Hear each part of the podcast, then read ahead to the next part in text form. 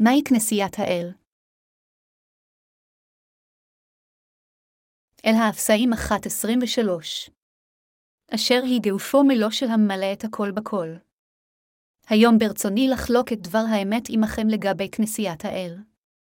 למרות שאני יכול לעמוד כאן ולדבר ללא הרף על כנסיית האל, להתחיל מספר בראשית ולכסות באופן מפורט את כל התנ"ך, אני רוצה במקום זאת להתמקד בקטע שלהלן כדי להסביר מהי קהילת האל ומי הם באמת חברי הקהילה, אשר היא, הקהילה, גאופו מלוא שלהמלא את הכל בכל, אל האפסאים 1.23. הבה נתחיל בבדיקת האטימולוגיה של המילה, קהל. הבה נבחן תחילה מה פירוש המילה, קהילה. השורשים האטימולוגיים של המילה, קהילה, מגיעים מהמילה היוונית קוריאקוס, שפירושה השייכים לאדון. כשמילה קוריוס, פירושה שליט או אדון, והמילה היוונית קוריאקוס, מציינת אלה השייכים לאדון, המילה קהילה היא התכנסות המוקדשת לו. בברית הישנה, המילה העברית, קהל, משמשת לציון הכנסייה. ביוונית, המילה כנסייה נכתבת בדרך כלל כאקלישה.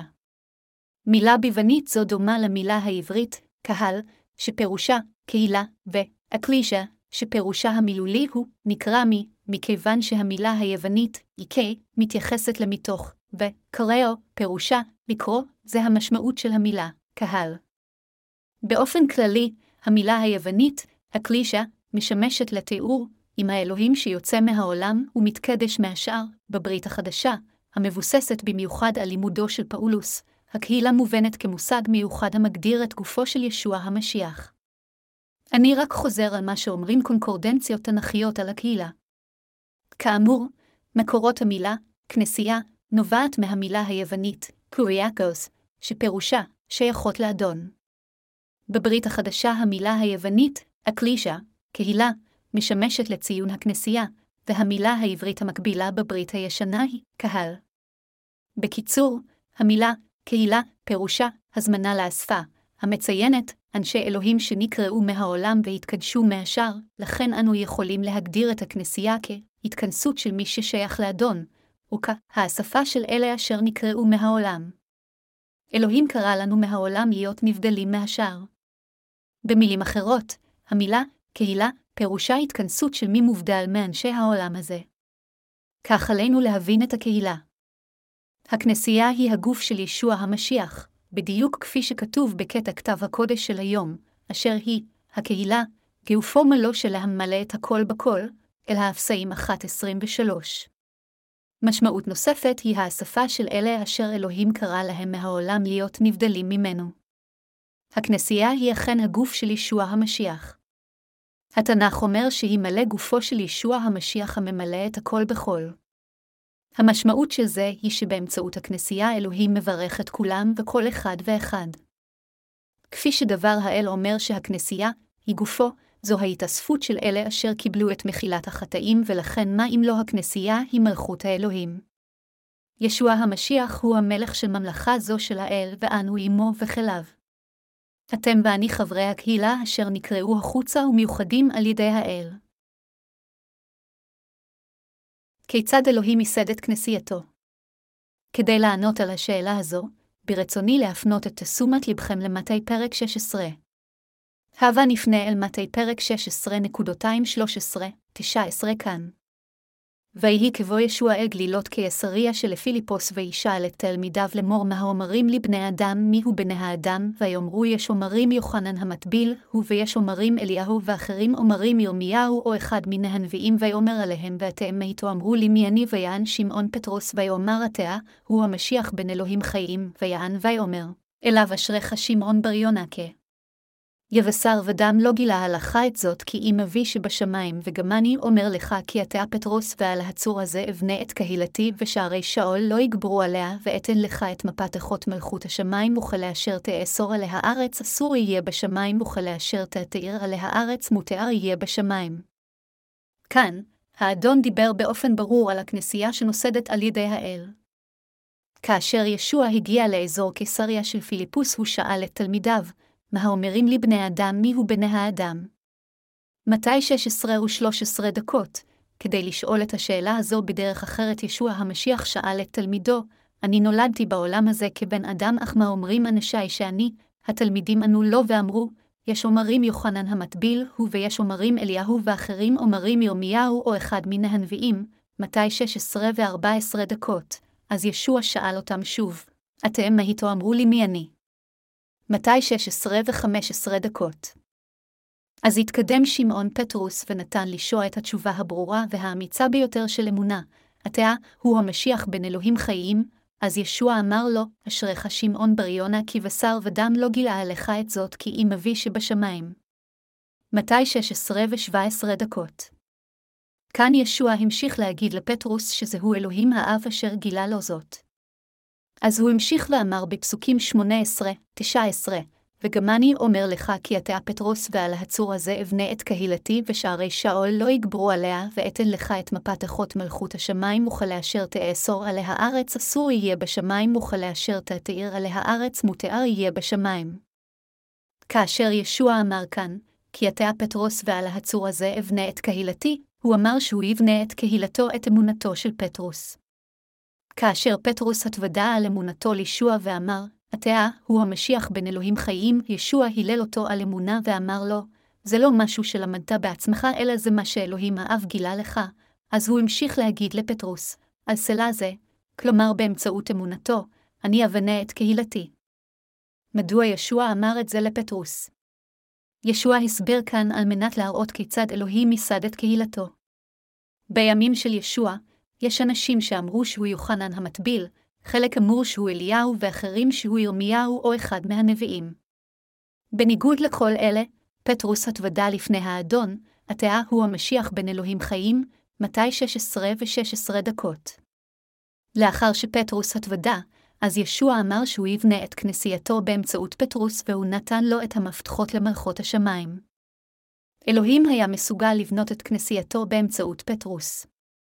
אמונתנו של פטרוס הוצגה באופן הברור ביותר באמצעות הווידאו שלו שהרי הוא התוודה על אמונתו באדון באומרו, התאה הוא המשיח בין אלוהים חיים, ישוע האדון הוא אכן המשיח בין אלוהים חיים. האדון אינו רק אלוהים היוצר אשר ברא את כל היקום, אלא הוא גם המלך השליט המוחלט. האדון הוא הכהן הגדול של מלכות השמיים, המושיע שלנו והנביא שלנו. פטרוס התוודה שהוא מאמין בכל התפקידים האלה של ישוע ואמר לו, אתה מלאכי, היוצר של היקום, השליט והמושיע. אתה באת לעולם הזה כמושיע תבל ועל ידי הקרבת גופך לאלוהים האב אתה הושעת את כולנו. אתה הכהן הגדול של מלכות השמיים הנצחית, ואתה גם הנביא האומר לנו את האמת, כאשר פטרוס התוודה על אמונתו בצורה כזו, ישוע שיבח אותו על אמונתו ואמר לו, אשריך שמעון בר יונה, מתי 16 ו-17 דקות. אז הוא המשיך להגיד לפטרוס, בעל הצור הזה אבנה את קהילתי, מתי 16 ו-18 דקות. האדון אמר כאן שהוא יבנה את כנסייתו על הסלע. השם, פטרוס, משמעותו, סלע, זוהי הסיבה מדוע ישוע אמר כאן, ועל הצור הזה אבנה את קהילתי, מתי 16 ו-18 דקות. לכן, שהאל בונה את כנסייתו בעולם הזה זה לבנות את ממלכתו, ואלוהים הקדים את כנסייתו כדי לקרוא החוצה את אנשי העולם הזה, להושיע אותם ולהעביר אותם לממלכתו כדי להרחיב אותה, והוא ברך את כל הדברים וכל אחד בכל היקום. האדון אמר שהוא יבנה את קהילתו על וידוי האמונה שפאולוס התוודה. בגלל אמונתו המוצקה של פטרוס האדון אמר שהוא יבנה את קהילתו על אמונה שכזו. זה מה שישוע התכוון כאשר אמר, ועל הצור הזה אבנה את קהילתי, מתי 16 ו-18 דקות. ישוע גם אמר לפטרוס, ואתן לך את מפת אחות מלכות השמיים וכלאשר תאסור עליה הארץ, אסור יהיה בשמיים וכלאשר תתאיר עליה הארץ, מותאר יהיה בשמיים, מתי 16 ו-19 דקות. וכאן בקטע כתב הקודש של היום כתוב שהכנסייה היא גאופו מלוא שלה מלא את הכל בכל, אל האפסאים 1.23. ביחד, הקטעים האלו משמעותם שאלוהים יוצר את קהילתו באמצעות אלה אשר יש להם אותה האמונה כאמונתו של פטרוס, ואלוהים מברך את הכל ואת כולם בכל היקום באמצעות מלכותו. על האמונה של אלה המאמינים בישוע המשיח אלוהים בונה את קהילתו. כאשר האדון אמר לפטרוס, ועל הצור הזה אבנה את קהילתי, ושערי שאול לא יגברו עליה, ואתן לך את מפתחות מלכות השמיים, וכלאשר תאסור עליה הארץ, אסור יהיה בשמיים, וכלאשר תתיר עליה הארץ, מותאר יהיה בשמיים. מתי 16.18-19 המפתחות של מלכות השמיים כאן מתייחסת למה אם לא לאמונה של פטרוס.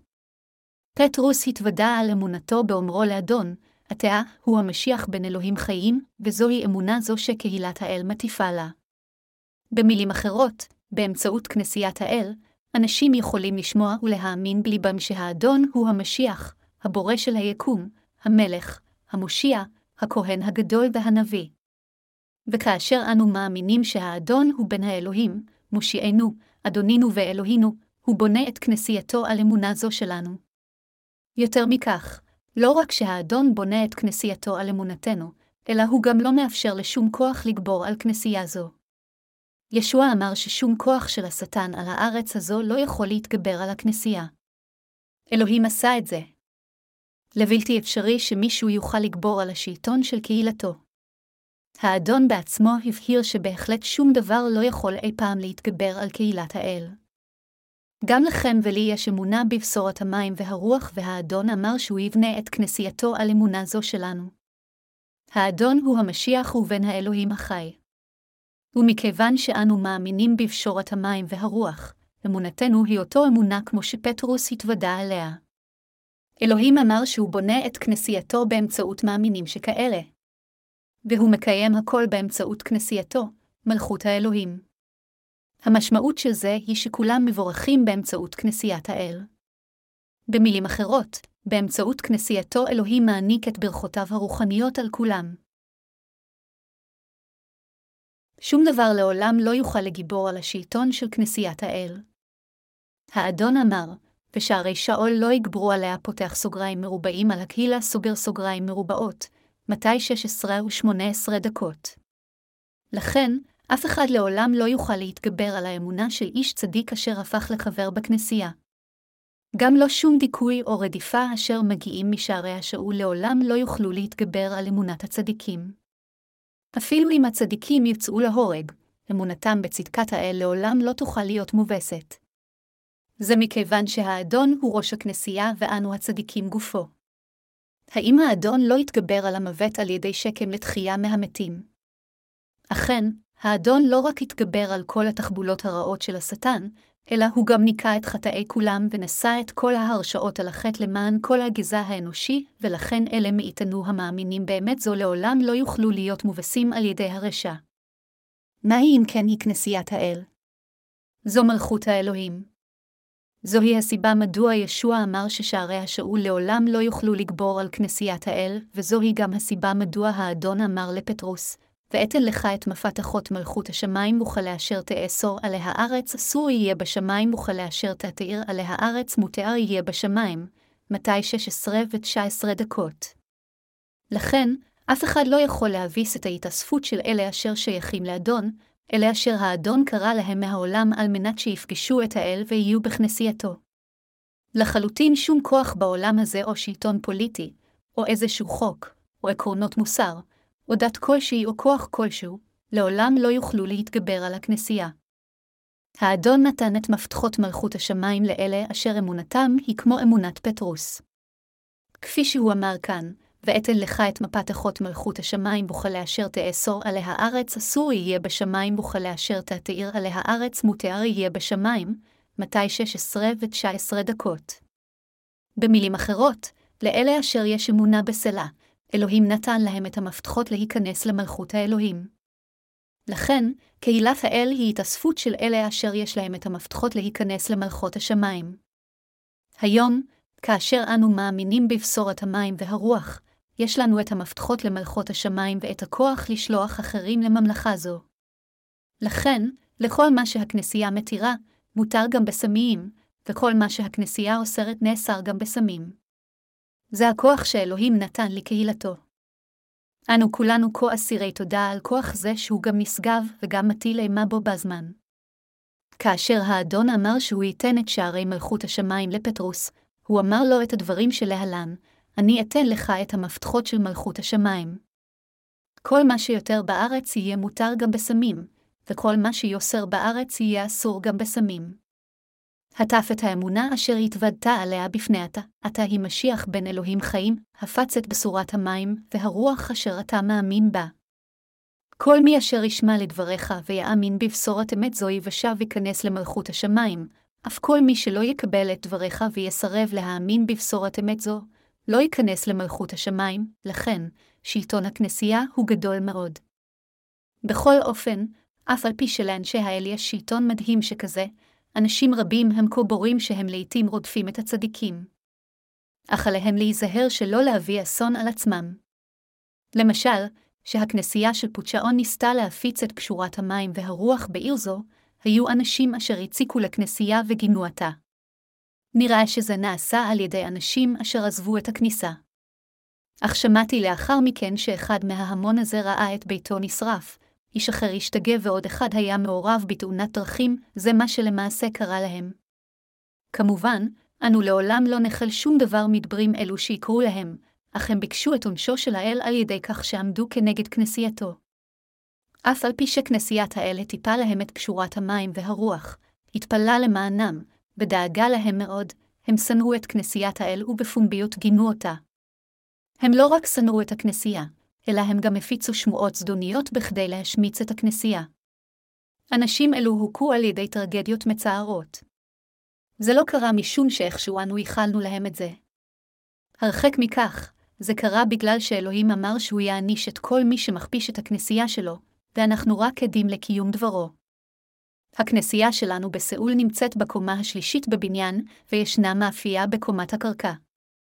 שמעתי שכמה מהכמרים שלנו כינו את המאפייה הזו, המאפייה של איזבל. כפי שרובכם בוודאי יודעים, איזבל הייתה אשתו של המלך אחאב שעמדה כנגד אנשי אלוהים בסגדה לאלילים. אז אתם יכולים לדמיין עד כמה בעל החנות של המאפייה הזו כנראה התנגד לכנסייה עד כדי כך שהכמרים שלנו קראו לזה, המאפייה של איזבל. בעלת המאפייה הייתה כל כך מרושעת והיה לה כל כך מעט כבוד לכנסייה שהיא עשתה כל מה שאפשר כדי לעצבן אותנו, אפילו התלונה על מקום החניה וסרבה לחלוק אותה איתנו. אתם יודעים מה קרה למאפייה הזו. היא פשטה את הרגל והבעלים הפסיד הכל. אם העבר מראה לכך כלשהו, הלקח הוא שאף אחד אינו צריך לעמוד כנגד הכנסייה, כי כל מי שאיחד את חייו עם הכנסייה ככל שהזמן חלף הוא יתברך אף יותר. כל מי ששנא ועמד כנגד הכנסייה ללא סיבה, נהרס. אלוהים רמס אנשים שכאלה. זה מראה לנו בבירור שאף אחד לא יוכל לגבור על כוחה של הכנסייה. כוחה של כנסיית האל הוא גדול מאוד. ישוע אמר, ואתן לך את מפת אחות מלכות השמיים וכלאשר תאסור עליה הארץ, אסור יהיה בשמיים וכלאשר תתאיר עליה הארץ, מותר יהיה בשמיים, מתי 16 ו-19 דקות. המשמעות של קטע זה היא שכל מי שמאמין בלב שלם בבשורה אשר מטיפה לה כנסיית האל יכול להיוושע ולהיכנס לגן עדן. כנסיית האל מטיפה את קשורת המים, והרוח לכולם. כל מי שמקשיב לבשורה זו ומאמין בה יכול לקבל את מחילת החטאים, אך כל מי שאינו מאמין בבשורה האמיתית הזו אשר כנסיית האל מטיפה לה, לעולם לא יוכל לקבל את מחילת החטאים. לכן, זו הכנסייה אשר קובעת האם האדם יבשע מכל חטאיו או לא. אם הכנסייה תגיד לאנשים מסוימים שהם עדיין לא נושעו ושהם עדיין קשורים לגיהינום, אז ללא ספק הם יסיימו בגיהינום. כל מי שהכנסייה מקללת אותו אין לו ברירה אלא להיות מקולל. זה מכיוון שהאדון אמר שהוא לא רק יבנה את כנסייתו על אמונה של פטרוס, אלא הוא ייתן גם לכנסיית האל שלטון שאין אפשרות לגבור עליו. כתוב, בראשונה לפטרוס 3.21, והוא דמות הטבילה אשר כעת תבושיע גם אתכם לא להסיר חלאת הבשר, כי אם לישאלה לנו מאת אלוהים רוח שלמה על ידי הקמת ישוע המשיח, המשמעות היא שאלוהים יקבל לגן עדן את כל אלה אשר יקשיבו ויאמינו בבשורת המים והרוח אשר פטרוס מטיף לה. ייתן להם חיי נצח ויגרום להם להיות חברי כנסייתו. במילים אחרות, כל מי שמאמין בבשורת המים והרוח שייך לאדון, וכל האנשים מסוג זה יקבלו ברכות שמימיות מהאדון. מצד שני, אם מישהו אינו מאמין בבשורה זו של המים והרוח אשר פטרוס הטיף אותה, בגלל חוסר אמונתו הוא יורשע על החטאים אשר עדיין נשארים בליבו. יותר מכך, אנשים שכאלה לעולם לא יוכלו לקבל כל ברכה מהשמיים. זה שכוחה של הכנסייה גדול, משמעותו שהוא ממלא את הכל. האדון אמר שקהילת האל מלאה בו אשר ממלא את הכל. המשמעות של זה היא שלא רק אלוהים הוא בכל מקום, אלא המשמעות היא שעל ידי הטפת בשורת המים והרוח לכולם בעולם הזה אשר התרחק מאלוהים הרחק בגלל החטא, הכנסייה מאפשרת לכולם לקבל את מחילת החטאים שלהם ולהיוולד מחדש ועל ידי כך מחדשת אותם גם בגוף וגם ברוח, ומברכת את כולם. זוהי הסיבה מדוע ישוע אמר שעולם זה מבורך על ידי האל הודות לבשורת המים, והרוח אשר הכנסייה מטיפה ותפילותיה. באופן כזה, באמצעות פטרוס אנו יכולים להבין על איזה סוג של אמונה כנסיית האל נבנתה. כאשר האדון אמר לפטרוס, ועל הצור הזה אבנה את קהילתי, מתי 16 ו-18 דקות. הוא אמר שהוא יבנה את כנסיית האל על אמונתו של פטרוס. המשמעות של זה היא שאלוהים בונה את כנסייתו על האמונה שיש לכם, ולי בבשורת המים והרוח. ואלוהים מטיף את הבשורה לאנשים שבעולם הזה באמצעותכם ובאמצעותי אשר הפכנו עתה לחברי כנסייתו, ואלוהים מברך אותם באמצעות כנסייתו. לכן, באמצעות כנסיית האל, עולם זה וכל העולם מבורך. באמצעות איזה מוסד אלוהים פועל בעולם הזה? איזה מוסד מביא לברכת האל בעולם הזה? זו מי אם לא כנסיית האל?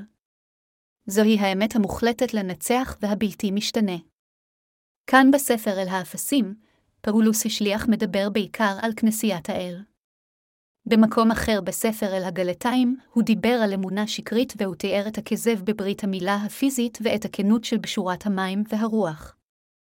הנוהג של ברית המילה בברית הישנה השתנה כיום לתפילות תשובה, ופאולוס השליח לימד עד כמה מוטעה זה, ועד כמה זה הוליך שולל נוצרים כה רבים הרחק מכנסיית האל ומהבשורה האמיתית. פאולוס השליח אמר לנו לציית בתוקף לבשורת המים, והרוח אשר הוא האמין בה. וכאן בספר אל האפסאים הוא מדבר על כנסיית האל ומלמד אותנו שאפילו לפני יסוד העולם אלוהים בחר בנו וייעד אותנו מראש במשיח כדי להושיע אותנו כך שהוא יוכל לקבץ את כל הדברים אשר בסמים ובארץ. פאולוס השליח אומר שאלוהים האב עשה אותנו לילדיו בישוע המשיח באמצעות פשורת המים והרוח, ושהוא בנה את כנסייתו על האמונה המקורית הזו שלנו. המשמעות של זה היא שכל מי שמאמין בבשורת המים והרוח שייך לאלוהים, למשיח ולכנסייה. כולנו חייבים להבין מה אלוהים עשה למעננו באמצעות כנסייתו. אנו חייבים להבין באופן ברור שאלוהים פועל באמצעות כנסייתו. אנו חייבים לתפוס כאן שכל אחת ואחת מהברכות באות באמצעות כנסיית האל וגם רצון האל מתמלא באמצעות כנסייתו. לכן אף על פי שאני מודה שאני בעצמי חסר כוח ולא מסוגל, אך מכיוון שאני מאמין בבשורת המים והרוח אשר האדון נתן לנו, יש בי כל הביטחון שהאדון מברך אותי ופועל בחיי באמצעות כנסיית האל. אלוהים עשה שכנסייתו תתמוך בעבודת הבשורה של המים והרוח, והוא הפך אותנו המאמינים לעובדיו כדי להטיף את בשורת הישועה הזו בכל רחבי העולם. אלוהים מעניק את הברכות הרוחניות האלו מהסמיים לכל משרתיו, לכל עובדיו ולכל קדושיו השוכנים בכנסייתו. בהיותנו כנסיית האל על ידי האמונה בפשורת המים והרוח, אנו הבנו את רשעותנו, וכך אנו הולכים אחר האדון בצייתנות אף על פי שפעולתנו אינן מושלמות. יותר מכך, אנו מאמינים שהאדון ללא ספק יתגמל אותנו בברכות גדולות. אנו מאמינים גם שאלוהים יברך כל דבר בכנסייתו כל עוד זה לא נגד רצונו, ושיעל יברך אותנו גם בגוף וגם ברוח כאשר אנו מאחדים את ליבנו עם כנסיית האל ובנאמנות עושים את עבודתה. זוהי הסיבה מדוע כוח הכנסייה הוא כה גדול. חברי מאמינים יקרים, שהרי השאול לא יכולים לגבור עלינו הנולדים מחדש, מתי 16 ו-18 דקות. אפילו אם גופנו יוצא להורג, אנו נחיה שוב. באמצעות התחייה הראשונה, חזון יוחנן 20.25-6, אנו נחזור לחיים כדי לחיות לעד עם המשיח.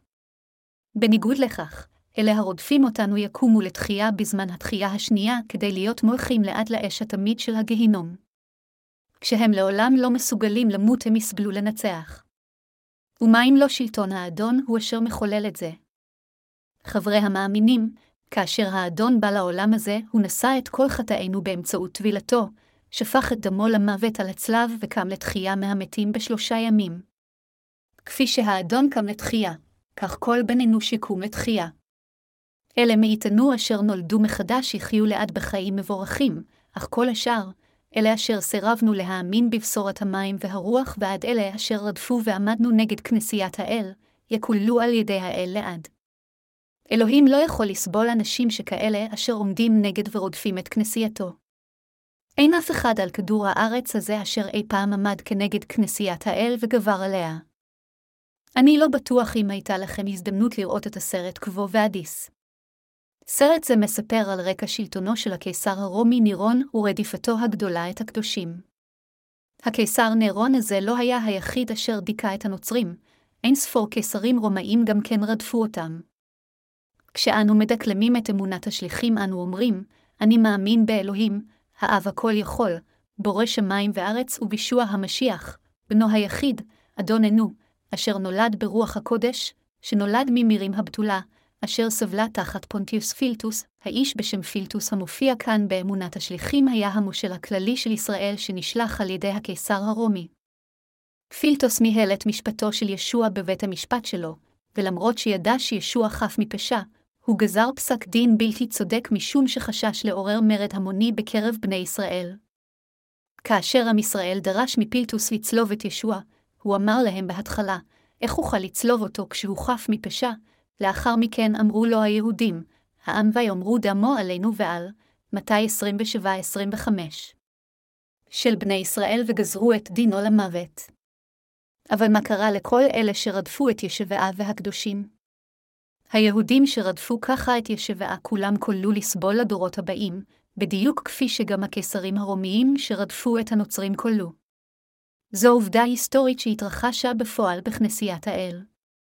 זוהי הסיבה מדוע ישוע אמר ששערי השאול לעולם לא יוכל לגבור על כנסיית האל. אנשי העולם עומדים נגד כנסיית האל רק מכיוון שהם אינם מכירים את כוחה. אם הם היו מכירים את היקף כוחה, הם לעולם לא היו עומדים כנגד כנסיית האל. ישוע אמר לפטרוס, ועל העצור הזה אבנה את קהילתי, מתי 16 ו-18 דקות. בזה, ישוע התכוון שהוא יבנה את כנסייתו על אמונתו המוצקה של פטרוס. פטרוס התוודה לפני האדון, עתה הוא המשיח בין אלוהים חיים, מתי 16 ו-16 דקות, ווידוי זה משמעותו שפטרוס האמין באדון כיוצר תבל והוא גם האמין שישוע המשיח היה המלך, הכהן הגדול והנביא. האדון הגיע לעולם הזה עם כל שלושת התפקידים האלו. ובאמצעות האמת של המים והרוח, הוא הושיע אותנו מחטאי העולם והשלים את ישועתנו. ישוע המשיח הוא המושיע שלנו, אדוננו ואלוהינו רואה צננו אשר גאל אותנו מחטאי העולם. אנו כולנו מאמינים שהאדון הוא מושיענו ועל אמונה זו שלנו אלוהים בנה את כנסייתו ואת מלכותו. אלוהים אמר שהוא יבנה את כנסייתו על ידי אספת כל אלה אשר שייכים לאדון, ויפיץ את בשורת המים והרוח באמצעות כנסייה זו של האל. על אמונה כזו כנסיית האל נבנתה. אם כן, איזה כוח יש לכנסיית האל? הכוח של כנסיית האל הוא גדול ביותר גם על הארץ וגם בסמים, ובעולם הזה וגם בעולם הבא באותה מידה. כולנו חייבים להבין זאת ולהאמין בכך. כמובן, אינני אומר שלנו המאמינים יש כוח גשמי שכזה, ואני גם לא אומר שעלינו לשאוף אליו, אלא הנקודה שלי היא שלכנסיית האל יש כוח למלא את הכל. מכיוון שהאדון עצמו הוא ראש הכנסייה, השליט והמלך ויש לו את הכוח, הוא ברך את אלה המצייתים להורות הכנסייה, ומעניש את אלה אשר אינם מצייתים לה. מה שעל כולכם להבין כאן בלי יוצא מן הכלל שכל מה שכנסיית האל מתירה על הארץ, מותר גם בסמים. וכל מה שנאסר על הארץ נאסר גם בסמים. היכן נמצא השלטון הזה? הוא נמצא הכין אם לא בכנסיית האל. לאדון היה בראש את כנסיית האל כאשר הוא דיבר על כוח כזה. הוא דיבר עליכם ועלי אשר הפכנו לחברי כנסיית האל על ידי האמונה. בכל אופן, אם תכשלו לאחד את ליבכם עם כנסיית האל ולקבל את החלטותיה, להתאמץ להשיג את מטרותיה ולבצע את השתדלותה, אז לא תוכלו לקבל ברכת כלשהן מאת האל. בהבנת השלטון של הכנסייה אתם חייבים מעתה והלאה לחיות באמונה. האם אתם חושבים שכנסיית האל היא רק עדינה? למרות שאתם יכולים לחשוב שכנסיית האל מאוד ענווה ועדינה, כוחה גדול יותר מכל מישהו אחר. כנסיית האל הוא גופו של ישוע המשיח. אם תאמינו בבשורת המים והרוח אשר מופצת על ידי כנסיית האל, תאחדו את לבכם עם מאמציה ותתפללו יחד עם הכנסייה, אז תבורכו על ידי האל ותהפכו לכלי הצדק שלו. בכל אופן, אם תבוזו לכנסיית האל, אתם תקולו גם בגוף וגם ברוח. זה לא שאנו נאכל שמישהו יקולל. הרחק מכך, אנו רוצים שכל האנשים מסוג זה יחזרו בתשובה ויבשו מחטאיהם. בכל אופן, אם הם יסרבו לחזור חזרה וימשיכו במקום זה לעמוד נגד האל, הם יקוללו על ידו. לכן אני מזהיר את כולכם להבין באופן ברור איזה סוג של מוסד היא כנסיית האל. אלוהים בנה את כנסייתו ואת ממלכתו על אלה אשר יש להם את אותה אמונה כמו אמונתו של פטרוס.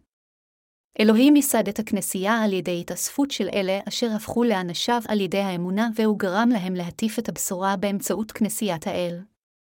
לכן, מכיוון שהפכנו לחברי כנסיית האל וכולנו מאמינים בבשורה, אנו חייבים לאחד את ליבנו עם עבודת האל ולשרת את האדון יחד עם הכנסייה. אלוהים ביקר עובדים שכאלה. הוא ברך אותם אפילו יותר שהם יישאו אפילו יותר פירות. יותר מכך, אלוהים גם ברך את כל אלו המאמינים בבשורה אשר מלומדת על ידי עובדים שכאלה, ולאחד את ליבם עמם. זהו רצון האל. האם אתם מבינים עתה מהי הכנסייה? בניין כנסייה בלבד אינו כנסייה אמיתית. מכיוון ששום בניין פיזי בעצמו אינו כנסיית האל, אין לזה משמעות. בניין הוא רק המקום בו מתאספים, כנסיית האל זה היכן שאלה אשר נולדו מחדש על ידי האמונה בבשורת המים, והרוח אשר נקראו החוצה מהעולם הזה מתאספים יחדיו כדי לחיות עם ישוע המשיח בצייתנות לרצון האל. כנסיית האל הוא מוסד אשר חולק את ברכות האל עם כולם, אם ברצונכם לקבל את ברכות האל, אז אתם חייבים לשכון בכנסייתו. כנסיית האל היא גם מוסד אשר שופט את העולם הזה. כל מה שהכנסייה אומרת שהוא נכון, אז הוא נכון, וכל מה שהכנסייה אומרת שהוא מוטעה, אז הוא מוטעה. הקתולים טוענים שפטרוס היה האפיפיור הראשון מכיוון שהאדון אמר לו, ואתן לך את מפתחות מלכות השמיים, מתי 16 ו-19 דקות. זה בכל אופן דעה מוטעית ביותר. פטרוס היה איש אשר הייתה לו אמונה בבשורת המים והרוח בדיוק כמו שלכם ולי יש. הוא היה מאמין בבשורת המים והרוח והוא התוודה לפני האדון, עתה הוא המשיח בין אלוהים חיים, מתי 16 ו-16 דקות. במקום נוסף בראשונה לפטרוס 3.21 הוא גם אמר, והוא דמות הטבילה אשר כעת תבושיע גם אתכם לא להסיר חלאת הבשר כי אם לשאלה לנו מאת אלוהים רוח שלמה על ידי הקמת ישוע המשיח, קטע זה תופס את המהות של אמונת פטרוס. בדיוק כפי שפטרוס התוודה לפני האדון, התאה הוא המשיח בין אלוהים חיים, מתי 16 ו-16 דקות, הוא היה משרת של אלוהים אשר האמין בלב שלם שהטבילה של ישוע שטפה את כל חטאיו. זו בדיוק האמונה שפטרוס התוודה לפני האדון לפני צליבתו ואמר לו, עתה הוא המשיח בין אלוהים חיים, מתי 16 ו-16 דקות. ובשל וידוי האמונה של פטרוס האדון ישוע אמר לו, אני אבנה את כנסייתי על. הסלע הזה על אמונה זו שלך, אני אתן לך את המפתחות למלכות השמיים. המפתחות האלו אתה שלך, לא רק שלך אלא גם של כל מי אשר נעשה לתלמידו של ישוע המשיח על ידי יש לו את המפתחות לגן עדן. כתוב כאן באל האפסאים 1.23, אשר היא גופו מלוא שלהם מלא את הכל בכל, גופו של מי היא כנסיית האל? היא גופו של ישוע המשיח. אתם ואני אנו בגוף של ישוע המשיח. מה עושה כנסיית האל לכל הדברים שביקום? התנ"ך אומר שהכנסייה היא גאופו מלוא שלהם מלא את הכל בכל, אל האפסאים 1.23. המשמעות של זה היא שישוע המשיח מילא את הכל באמצעותכם ובאמצעותיי. במילים אחרות, באמצעות כנסיית האל ישוע המשיח ביקר את הכל ואת כולם ואפשר לבני האדם להיוולד מחדש ולהפוך לילדי האלוהים כדי ליהנות מחיי נצח. העבודה המוסדית של הכנסייה היא מה אם לא להטיף את פשורת המים והרוח, לפרסם את רצון האל, לשרת את פשורת וו ולגרום לכולם להיות מסוגלים להתברך על ידי האל. עבודות שכאלו נעשות על ידי אף אחד אחר מלבדכם ומלבדי, וזוהי הסיבה מדוע אנו כה אסירי תודה לאדון. אלוהים בנה את כנסייתו על כולנו אשר נולדו מחדש ככה על ידי האמונה. כשהוא קורא לנו כך גופו, אלוהים פועל באמצעותנו ומברך את כולם באמצעותנו. האם לא פתחתם עדיין את העיניים הרוחניות של לבכם? כתוב באל האפסיים אחת ואחת עשרה דקות, ובו לקחנו נחלתנו, אנחנו המיועדים למלפנים במחשבת פועל הכל כעצת חפצו, אנו הפכנו לילדי האל על פי רצונו. אלוהים כבר תכנן את ישועתנו במשיח אפילו לפני יסוד העולם כך שאנו נוכל להלל את תפארת האל.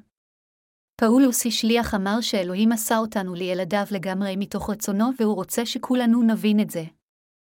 אלוהים רוצה מאיתנו המאמינים לדעת מיהו בדיוק כפי שכתוב באל האפסאים 1.217-19. שייתן לכם אלוהי אדוננו ישוע המשיח אבי הכבוד את רוח החכמה והחזון לדעת אותו ויאר עיני לבבכם למען תדעו מה היית בוחלת קריאתו ומהאשר כבוד נחלתו בקדשים, ומה היתרון גדולת גבורתו בנו המאמינים כפי פעולת עוצם כוחו. מה שפאולוס השליח מנסה ללמד אותנו בקטע שלאל זה שאלוהים רוצה מכולנו להבין כיצד הוא השלים את ישועתנו וגאל אותו על ידי כוחו האדיר, עד כמה גדולה היא תפארת שנהנה ממנה במלכות השמיים ועד כמה עשירה היא כבוד נחלתו. זה מה שפאולוס השליח אמר לקדושים בכנסיית אספוס ומשרתיה. פאולוס גם אמר שגדולת גבורתו של אלוהים האב פעלה במשיח כאשר הוא הקים אותו מהמתים והושיב אותו לימינו. אלוהים האב נתן את כל הכוח והשלון לבנו כדי לשלוט בכל תחום, להיות הרחק מעל לא רק בעולם הזה אלא גם בכל הדברים העתידים לבוא. אלוהים האב נתן כוח שכזה ושלטון לישוע המשיח. יותר מכך, האדון ביצע את הישועה של כל המין האנושי בהתאם לרצון האל. ישוע המשיח הושיע אותנו ועשה אותנו לילדי האל על פי רצון האב. הוא פיאר את כולנו המאמינים במשיח. זה מה שפאולוס השליח מלמד אותנו. האדון אמר שהוא מילא את הכל בכל והוא רוצה שנבין את זה. לכן על כולנו להבין עד כמה גדולה ישועתנו ועד כמה באופן מושלם אנו נושענו. בהקימו את כנסייתו אלוהים פועל באמצעות קל אחד מחבריה. כל הדברים בסמים ובארץ נוצרו על ידי האל ומצייתים לו.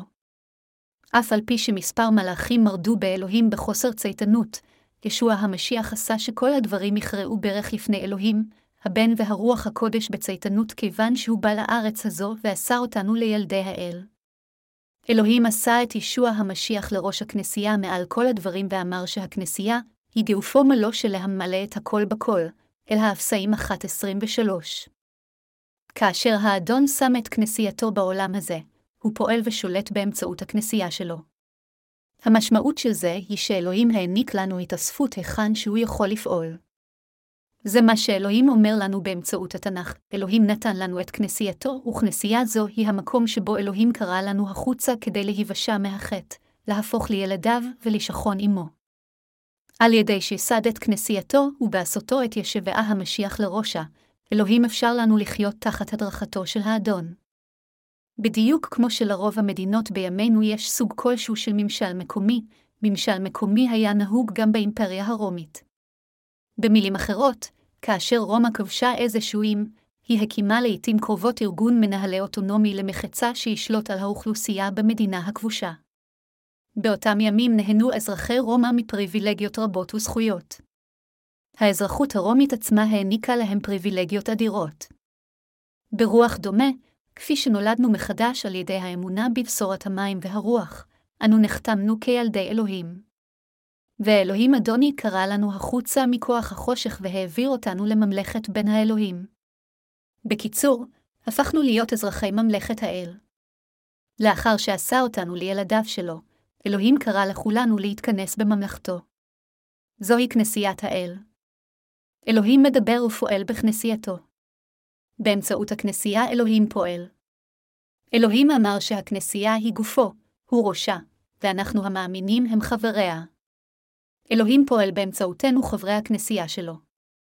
במילים אחרות, ישוע המשיח ראש הכנסייה פועל באמצעותכם ובאמצעותי בכנסייה, שהיא גופו. כך אלוהים ברך את הכל ואת כולם.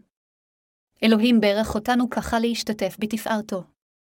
כאשר האמנו לראשונה בבשורת המים והרוח, אלוהים ראה את אמונתנו ולכן הוא חתם אותנו כילדיו, וזוהי גם הסיבה מדוע אלוהים שולט גם על כולנו. אלוהים שולט עלינו כמלך שלנו, מתערב ופועל בחיינו.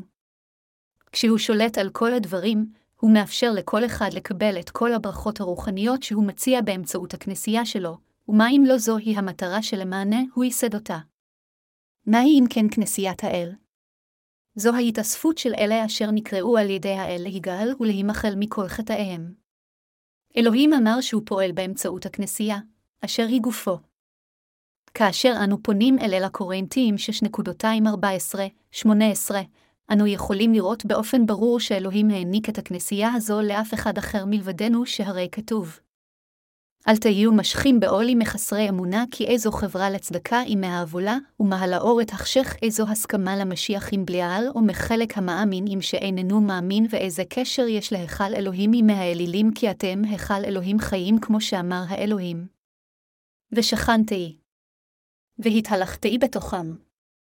והייתי להם לאלוהים. והם יהיו לי לעם. על כן צאו מתוכם. והיברו נאום הואה. ותמה אל תיגעו. ואני אקבץ אתכם. והייתי לכם לאב. ואתם תהיו לי לבנים ולבנות. נאום הואה צבאות. מה היה קורה אם אנשים שלא נולדו מחדש היו מתערבבים יחד עם כנסיית האל? האדון לא היה פועל בכנסייה שכזו, זה היה יותר מדי מאוס עליו וצורם לו מכדי לפעול. יותר מכך, הדבר הראשון שאלוהים עושה בנסיבות שכאלו זה לבאר את כל הלא מאמינים מהכנסייה. זוהי הסיבה מדוע אלוהים הסיר לא מאמינים רבים מכנסייתנו. זה לא אנחנו אשר גרשנו אותם מהכנסייה, אלא זה האל אשר ביער אותם מקירבנו. כיצד אנו המאמינים יכולים לחלוק שותפות כלשהי עם כאלה לא מאמינים? כנסיית האל היא התאספות של אנשים בעלי זכויות יתר אשר אלוהים הוציא החוצה מכוח החושך ואשר הפכו לילדי האלוהים על ידי האמונה שהוא הושיע אותם באמצעות המים והרוח. וכנסיית האל היא היכן שעבודתו מתבצעת. אלוהים בערך את כנסייתו ליהנות מכל הפאר והתפארת של השמיים ולמשול בריבונות. אלוהים האב עשה את ישוע המשיח אשר הוציא לפועל את פשורת המים והרוח, לראש הכנסייה שלו שהאב יוכל לברך את כל ילדיו באמצעות כנסייתו.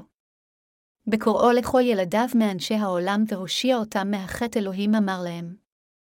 ושכנתי. והתהלכתי בתוכם.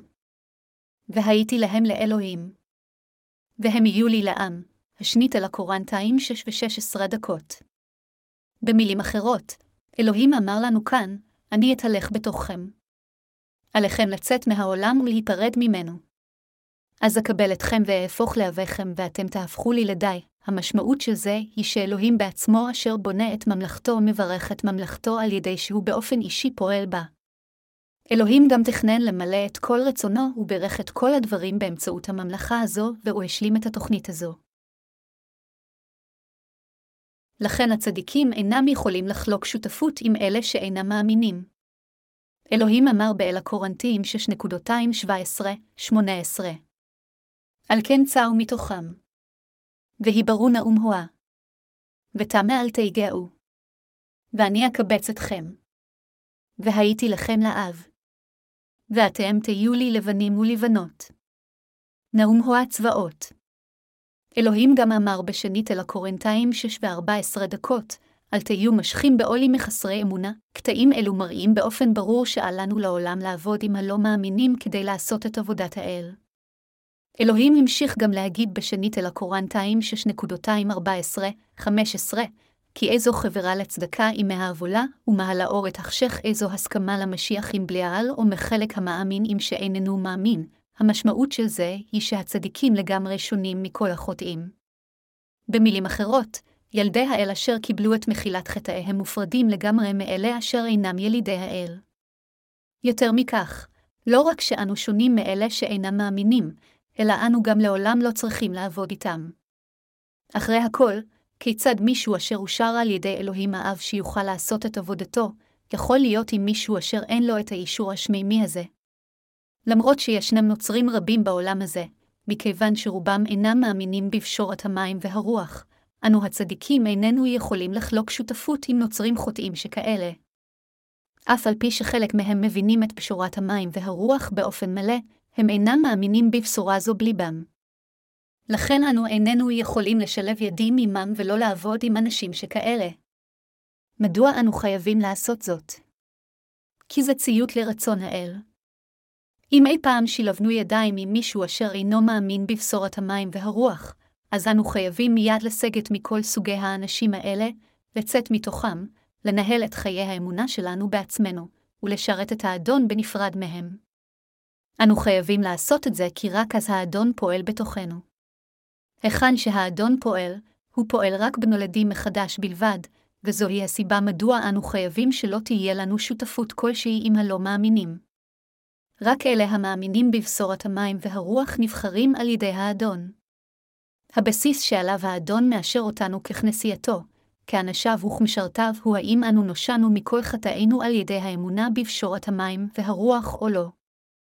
זה כך מפני שהאדון פועל רק בהתאספות של הנולדים מחדש. כיצד הצדיקים יכולים להיות יחד עם החוטאים? כיצד מישהו אשר מנהל חיי צדיקות יכול לחלוק שותפות כלשהי עם מישהו שהוא פועל לבן? כיצד אי פעם אנו יכולים לשלב ידיים עם מישהו אשר אינו חיי על פי רצון האל? אנו לעולם לא יכולים להיות עם אנשים שכאלה. זוהי הסיבה מדוע עלינו להפריד את עצמנו מכנסיות חומרניות. כיוון שאלוהים פועל בחיינו כנסייתו הופרדה והוסרה מהעולם. כנסיית האלוהים הולכת בדרכה שלה, לעולם אינה משלבת ידיים עם התאספות גשמית כלשהי. כל אלה אשר נולדו מחדש מתחברים רק עם חברים מאמינים שנולדו מחדש כדי לעבוד את האל, להקשיב לדבריו ולהלל אותו. גם כל שירי התהילה צריכים להיכתב על ידי מישהו המאמין בבשורת המים והרוח. אין זה משנה אם מילות השיר או התווים יפים או לא. מה שחשוב הוא ששיר התהילה נכתב על ידי מישהו המאמין בבשורת המים והרוח. זוהי הסיבה מדוע אנו שרים את שירי התהילה אשר נכתבו רק על ידי חברינו הקדושים אשר נולדו מחדש על ידי האמונה בפשורת המים והרוח. יש מבינכם שיכולים לחשוב שזה מפני שאני יותר מידי עקשן שאני עומד על כך שנפריד את עצמנו לגמרי מכל גורם של כנסיות גשמיות, אך זהו לא המקרה. זה חייב להיעשות מכיוון שזה הכרחי מבחינתנו להיות מופרדים מכל התאספויות של חוטאים. הכנסייה היא הגוף של ישוע המשיח בדיוק כפי שכתוב בתנ"ך, ישוע המשיח הוא הראש שלנו, ואנחנו הגוף שלו. לכן אנו נשלטים ומונהגים על ידו. אנו גם אנשיו. כולנו קשורים אליו. זוהי הסיבה מדוע כנסיית האל חייבת להיות מופרדת מהעולם. על מנת שהאדון ישכון בתוכנו, וכדי שרוח העל תפעל בחיינו, כנסיית האל חייבת להיות מופרדת מכל הכנסיות הגשמיות. וזה חייב להיעשות מבחינתנו גם כדי לציית לדבר האל. רק אז האדון יפעל באמצעות כנסיית האל ובאמצעותנו. כאשר אנו מפרידים את עצמנו מהעולם בצורה כזו, האדון פועל בחיינו וממשיך לפעול כך כל יום. כנסיית האל חייבת להיות מקום בו רוח הקודש יכולה לפעול. הטיפשים בבורותה מתייחסים לכנסיית האל בקלילות יתרה, וחושבים שכל אחד יכול לשרת בכנסיית האל. אבל המציאות שונה בהרבה. לא כל אחד יכול לשרת בכנסיית האל. עתה עשויים לחשוב שאם יש בניין כנסייה ויש אנשים שמהלים שם את האל, סבוגדים לו, מטיפים לדרשבות ומתפללים, אז זו כנסייה, אך זו אינה בהכרח כנסיית האל. כדי להיות כנסיית האל, הדרישה הראשונה היא שזה חייב להיות כינוס של קדושים שנושאו מחתם על פי רצון האל, ועל מנהיגה להיות כזה אשר אושר על ידי האל כמשרתו. לא רק עבודת האל היא הכרחית, אלא הם חייבים להיות גם ילדי האל שנגאלו. המקום בו האנשים האלה מתקבצים כדי ללמוד את דבר האל, להטיף לו, להקשיב לו, להתפלל לאלוהים, ללכת בעקבות ישוע המשיח, ולחיות באמונה על פי רצון האל, זוהי כנסיית האל. באמצעות התאספות שכזו אלוהים פועל וממלא את רצונו, וזוהי כנסיית האל. ההתאספות שלנו היא התכנסות כזו, אנו מקיימים את עבודת האל ואת כינוסי התפילה שלנו עם חברינו המאמינים שנולדו מחדש, משבחים את האל ופועלים יחדיו לשרת אותו. זוהי כנסיית האל. כנסיית האל היא התכנסות של אלה אשר קיבלו את מחילת חטאיהם על פי רצון האל, כלומר, זו התכנסות של אלה שקיבלו את מחילת חטאים על ידי הבנה ואמונה בבשורת המים והרוח ואשר מבחינים ברצון האל כיצד לחיות באמונה. מה אם לא התאספות זוהי כנסיית האל? רק מכיוון שיש על הגג של הבניין צלב, אין זה אומר שזו כנסייה. מקום כזה הוא לא מלכות האל וגם חבריו אינם אנשי אלוהים. ליתר דיוק, זה לא יותר מארגון דתי, מקום שבו חוטאים התכנסו רק כדי לחפש את האינטרסים ההדדיים שלהם על ידי הכלים והאמצעים האנושיים שלהם, ושם הם מעודדים את כוח הרצון האנושי שלהם ואת המעשים הטובים שלהם כדרך להגיע לישועתם. אלוהים באופן אישי ייסד את כנסייתו באמצעות משרתיו הגאולים. ובעשותנו ילדיו אלוהים רוצה שאנו נבין כל ההתגלות של השמיים. כי ילדיו, אלוהים רוצה שכולנו נכיר באמת את ישוע המשיח ושתהיה לנו את כל החוכמה וההבנה בהקשר של האל. אלוהים רוצה שנבין כיצד הוא פועל בחיינו באמצעות ישוע המשיח ועד כמה גדול כוחו. לכן, מכיוון שאנו מאמינים באלוהים זה אנו חייבים לצאת מהעולם ולהתנתק ממנו, לשרת את פשורת האמת, ללכת אחר האדון, להגן על אמונתנו ולשמור את בשורת האמת הזו טהורה כך שהאדון יוכל לפעול בחיינו. אתם ואני חייבים להטיף את הבשורה בדיוק כפי שהיא, להאמין בה בצורה הטהורה ביותר ולהגן על שלמותה. אז האדון יפעל בחיינו ויעשה לראשנו כדי לשלוט בנו ולהנהיג אותנו. זוהי הסיבה מדוע הכנסייה היא כה חשובה בצורה מדהימה והכרחית לכולנו. מהי כנסיית האל? בפשטות, זוהי מלכות האל. ישנו פסוק בתפילת האדון אשר אומר, תבוא מלכותך, המשמעות היא שהאדון בא ופועל בכנסיית האל. האדון פועל באמצעות כנסיית האל והוא מתערב ופועל בכל דבר שהכנסייה עושה. המתאספים בכנסייה זו הם הקדושים אשר עובדים למען הנאתו של האדון על ידי ששמים את ביטחונם בו ואלו הם הקדושים אשר האדון משבחה ומברך. מצד שני האדון מבאר מכנסייתו את אלה אשר לא נולדו מחדש ואשר לא איחדו את ליבם עם האדון. מדוע הוא עושה כך? הוא עושה כך כדי שאנו נניב יותר פירות. האל אכן עשה כך בכנסייתנו. אכן, אלוהים לא רק הושיע אותנו, אלא הוא גם אסף אותנו יחדיו ועשה אותנו לחברי הכנסייה. הוא קרא לכולנו החוצה מהעולם כדי שנתאסף יחד. אלוהים על ידי כך הפך לראש שלנו, ולמלכנו, ואנו הפכנו לגופו ולנתיניו. באמצעות כנסייה זו, אלוהים גרם לנו להטיף את פשורתו לכולם, והוא עשה את זה לאפשרי שכל אחד יכול להתברך. לכן, כאשר אנו ממשיכים בחיינו, כולנו חייבים להיות עם הבנה ברורה של חובות הכנסייה ותפקידה.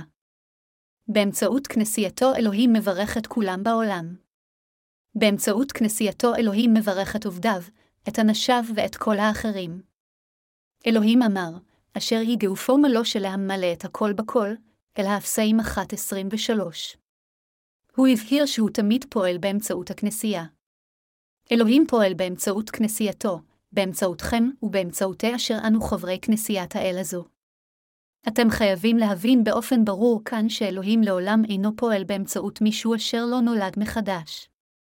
רק באמצעות כנסיית האל אלוהים נראה ומראה מה הוא עשה למעננו, ומה הוא יעשה בעתיד. הוא לעולם אינו פועל באמצעות מישהו אשר לא נולד מחדש, אלא רק באמצעות אלו אשר טובים בעיניו, כלומר, אלה אשר נולדו מחדש באמצעות קשורת המים והרוח. ישנם אנשים אשר טובים בעיני האל ואין זה משנה עד כמה הם נראים לא מתאימים בעיניים אנושיות ובדיוק באמצעות אנשים שכאלה אלוהים פועל. מהו הדבר הראשון ביותר שאלוהים עשה כדי לבנות את כנסייתו? הוא עשה אותנו קודם לילדיו. זה לגמרי הכרחי מבחינת כולנו לתפוס את זה בצורה ברורה. הכנסייה לא נוצרה לפני שילדי האל צמחו, אלא ההפך. אלוהים קודם עשה אותנו לילדיו, ואז קיבץ את כולנו ובנה את הכנסייה, את ממלכתו. עדי יהו, אחת מהקבוצות של הדתות בעולם טוענים שרק הם מהווים את ממלכת האל, אבל הממלכה האמיתית של האל היא ממש כאן, מקום איסוף של המאמינים הרוחניים שנולדו מחדש אשר ליבם חף מחטא. והיכן שאנשים אלה מתאספים יחדיו כדי להטיף את פשורת המים, והרוח אשר מחקה את כל חטאינו, זוהי הממלכה האמיתית של יהא. בקיצור, אלוהים בעצמו יסד את כנסייתו כממלכתו. אכן, בכל מקום שבו הנושאים מתאספים יחדיו, בין אם זה בקוריאה או במקום אחר בעולם, זוהי ממלכת האל. לכן, כשאנו מתאחדים עם הכנסייה, אנו מתאחדים עם האל, וכאשר ליבנו מאוחד עם משרתי האל זה להיות אחד עם אלוהים האב. חברי המאמינים, כולנו אוהבים את פשורת המים והרוח וכולנו הקדשנו את חיינו לבשורת אמת זו, וזה רק הולם אותנו לאחד את ליבנו יחדיו ולעזור אחד לשני בחיינו. זה רק הולם מבחינתנו לחיות כך כיוון שאנו משפחה אחת וגוף אחד של ישוע המשיח. אלוהים הושיע אותנו קודם כדי לבנות את כנסייתו, שזוהי ממלכתו על הארץ. הוא הושיע אותנו לפני כל אחד אחר באמצעות בשורת המים והרוח. אנו מאמינים באמת הזו ללא עוררין ואנו מודים לאלוהים על שאסר אותנו לעמו. אנו גם מאמינים שאפילו ברגע זה אלוהים מגן עלינו ועוזר לנו כך שכולנו בנאמנות נעשה כל מטלה אשר אלוהים הפקיד בידינו. אני מודה לאלוהים על שהעניק את כנסייתו למען כולנו המאמינים בבשורת המים והרוח. הללויה.